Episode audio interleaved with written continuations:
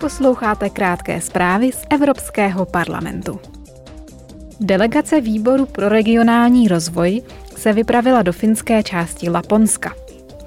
Ocitla se tak v jedné z nejseverněji položených oblastí Evropské unie.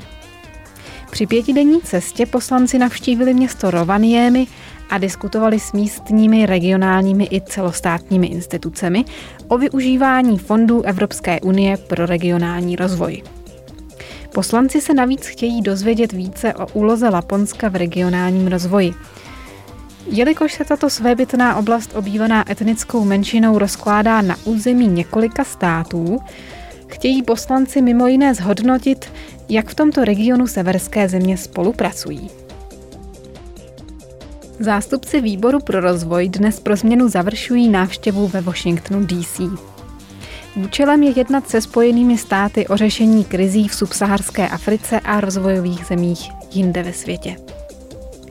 Výbor se setká také se zástupci Mezinárodního měnového fondu a Světové banky, organizacemi občanské společnosti a skupinami odborníků.